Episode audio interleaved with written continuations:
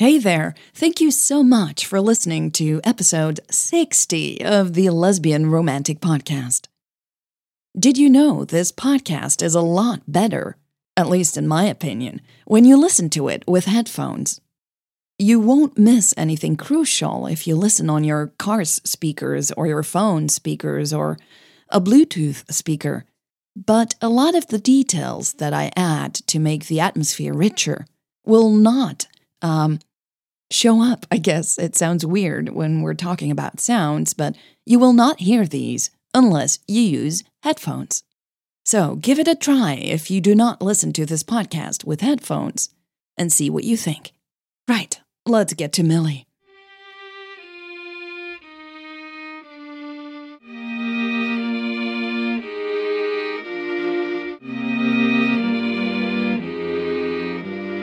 Welcome to the Lesbian Romantic Podcast.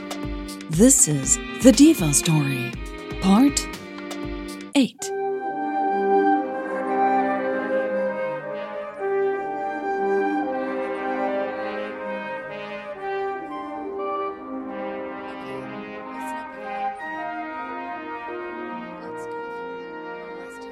Milly switched on the light of the music stand.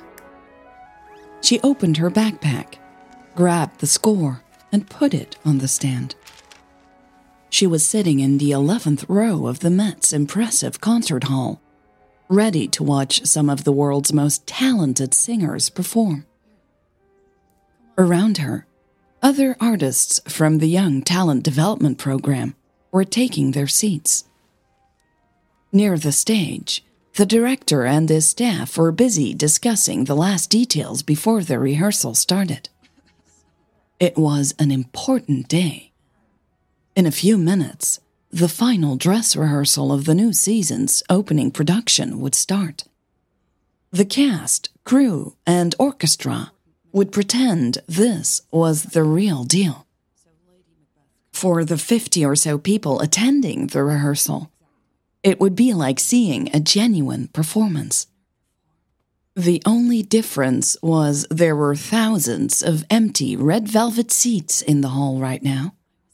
The few people here were scattered around the first 20 rows, most of them with music stands set up in front of them, like Milly.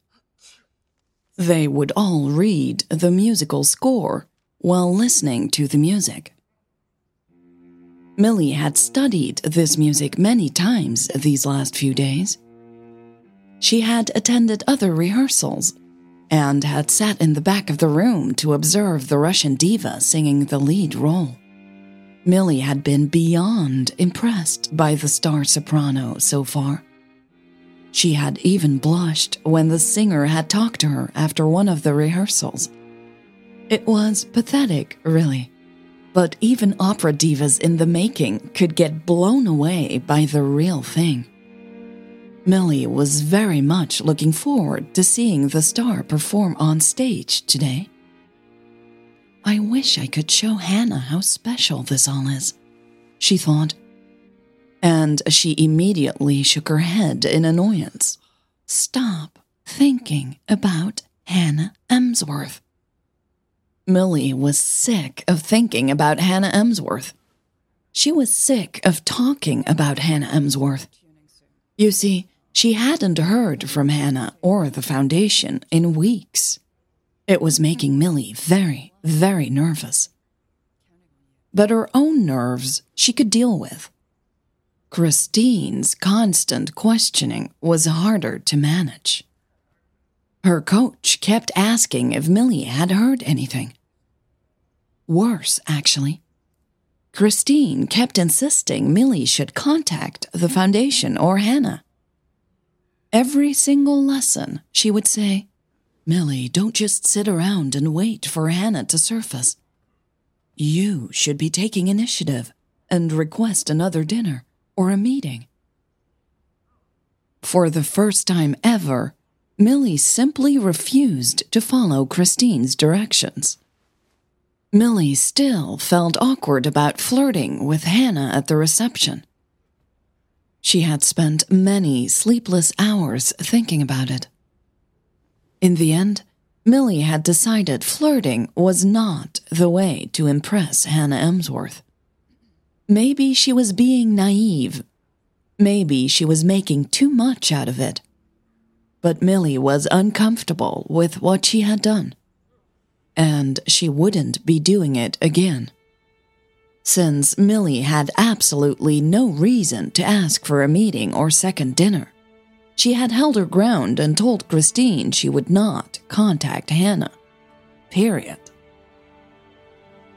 And so several weeks had passed. Now, only a few days were left until Milly would finally see her patron again. Hannah would be at the opening of the new season and attend the premiere of this production. The wait would soon be over. Milly noticed the orchestra in the pit was done with tuning. The rehearsal was about to start. Time to focus. She opened the score while the conductor walked into the pit and took his spot at the head of his orchestra. The lights in the hall dimmed. Milly smiled as she looked around to see the dozens of music stands light up the rows around her. These dress rehearsals truly were magical. Everything felt so intimate. The orchestra started playing the overture. The red curtains opened and the impressive scenery was revealed. Milly smiled again. This place never ceased to amaze her. Milly knew it would be another four minutes or so before some of the lead roles would walk on stage. She watched the supporting actors perform in the meantime. Two of them were stirring in something that looked like a large kettle. Steam was wafting up in the air. Milly couldn't help it. She immediately thought of Hannah and the chocolate fountain. She grinned just thinking about what had happened to Hannah still made Milly burst into giggles. Milly had found out what had happened in a text from her mother.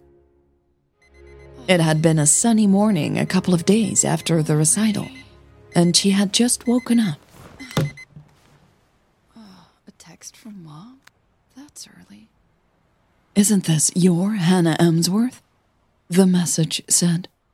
A link to a news article was included below it. Milly scoffed at the language her mother had chosen. She's not my anything, she mumbled. Hannah Emsworth was a really sensitive subject these days. Her mother knew that damn well. But Milly's grumpiness disappeared about 10 seconds after tapping the news article. What is this? Eyes wide, and lips parted.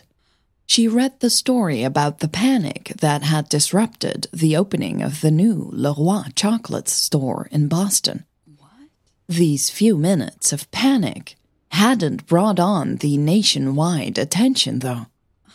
But the video included in the article apparently had. It had gone viral within hours after it was posted on YouTube. Oh Milly was stunned to see it had already been downloaded more than 3 million times. Crazy. And even though the caption under the video told Milly exactly what had happened, No way. she just couldn't believe it. So she tapped the screen to start playing the viral video titled Boston Mayor Dips CEO in Chocolate. Milly's lips curled up as soon as she saw Hannah. Her patron was standing on a stage, smiling and nodding. She looked incredible in a navy blue suit. Milly watched Hannah run a hand through her shoulder length copper hair. You hate every second of this, don't you? Hannah was now glancing around the room. There was a gigantic chocolate fountain standing behind her. You weren't kidding about that fountain. Just as Milly focused back on Hannah's face, the CEO's blue eyes now fixed on something out of view. A loud bang sounded. Milly covered her mouth as she watched the events unfold in disbelief. A bodyguard jumped onto the stage, grabbed the mayor, and, sure enough, while making his way off the stage amidst the panic, the mayor pushed Hannah aside. Hannah was now waving her arms. Milly held her breath while Hannah slowly fell backwards and straight into the chocolate fountain. Milly burst out laughing. Hannah had fallen into the lowest level of the fountain, her legs sticking out. It didn't look like she had hurt herself. But then things got even worse. The upper part of the fountain was now moving dangerously. Oh no. On the screen, Hannah looked up and realized what was about to happen. She covered her head with her arms just in time. Milly anxiously looked to see if Hannah was hurt. But Hannah lowered her arms once things stopped falling down on her and looked around, dazed. After a second or two, she finally seemed to wake up. Milly threw herself back on her pillow, laughing. oh, God. After a few seconds, she pushed herself up and picked up her phone again. She scrolled back to watch the whole thing again, and then again, and then another time.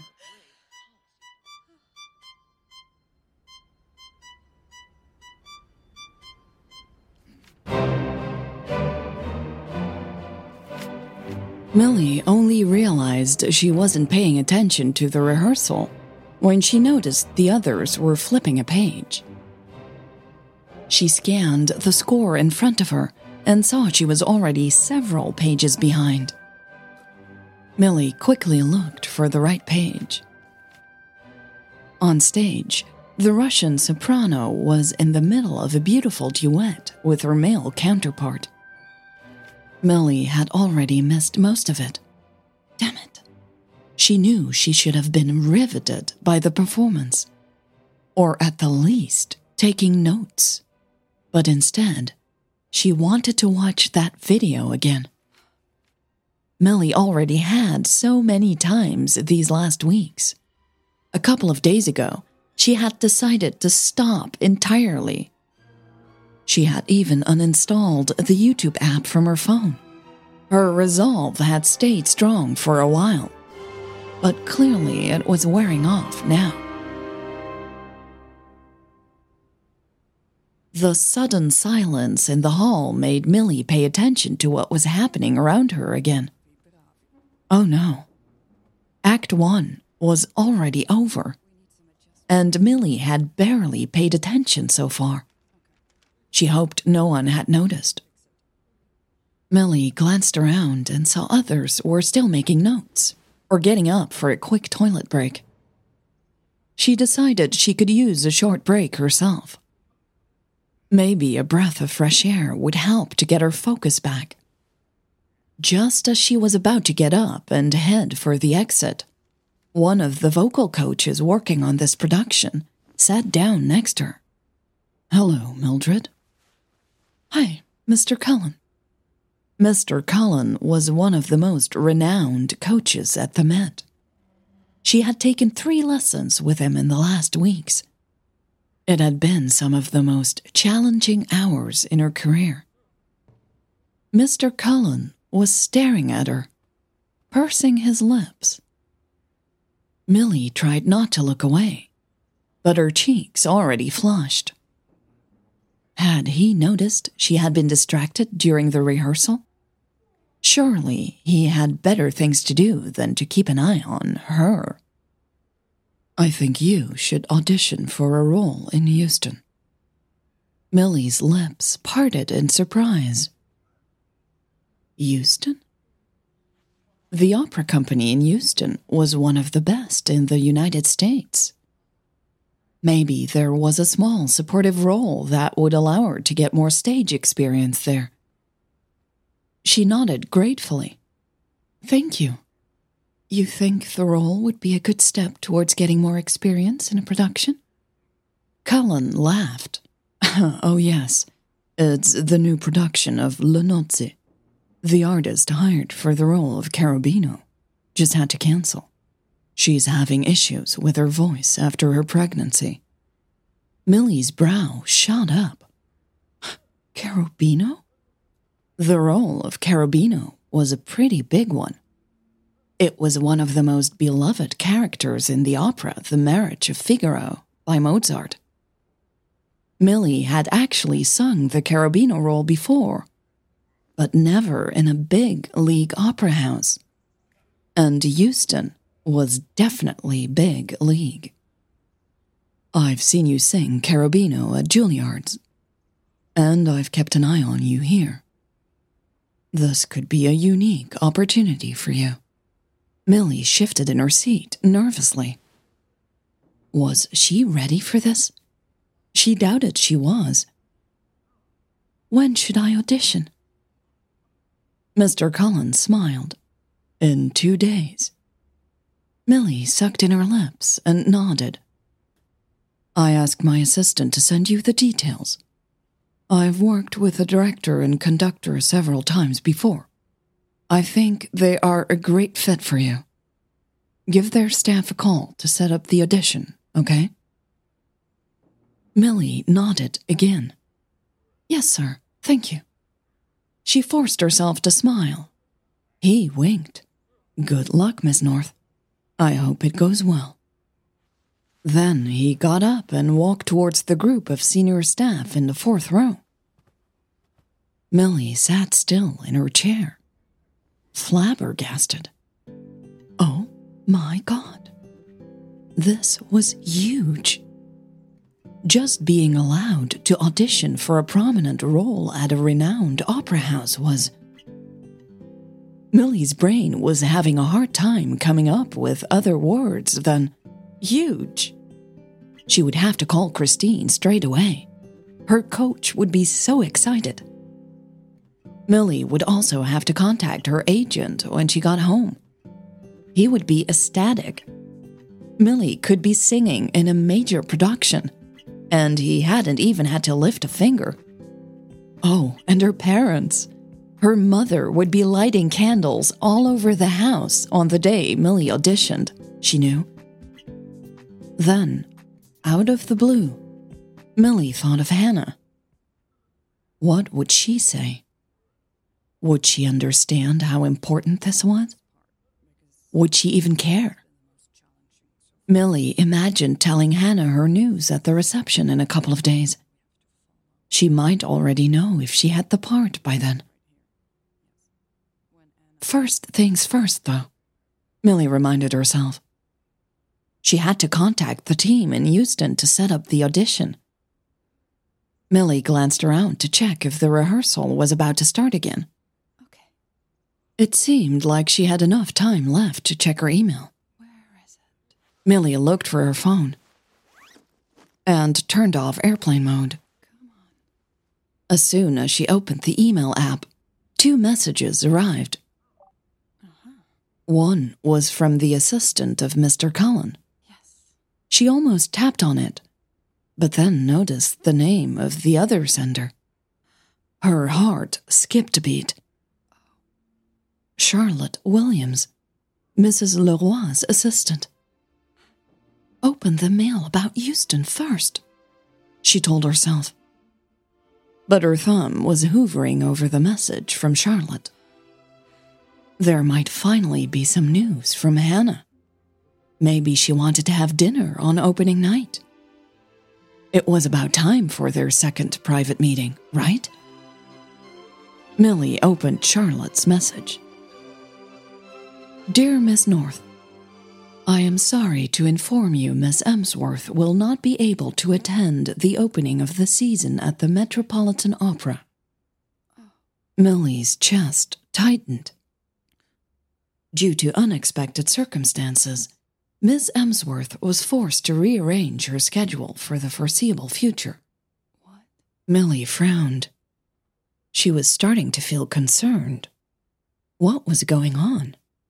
I will contact you again to schedule an appointment for your second dinner with Miss Emsworth in a few weeks. Contact me in a few weeks? Okay, this had to be a bad sign. Best regards, Charlotte Williams, Executive Assistant at the Emsworth Leroy Foundation. Milly sat back in her chair, feeling deflated. So she wouldn't be seeing Hannah in a couple of days. She wouldn't be seeing her for another few weeks at the least. Milly closed her eyes and chewed her lip. Why did she feel really, really unhappy about that?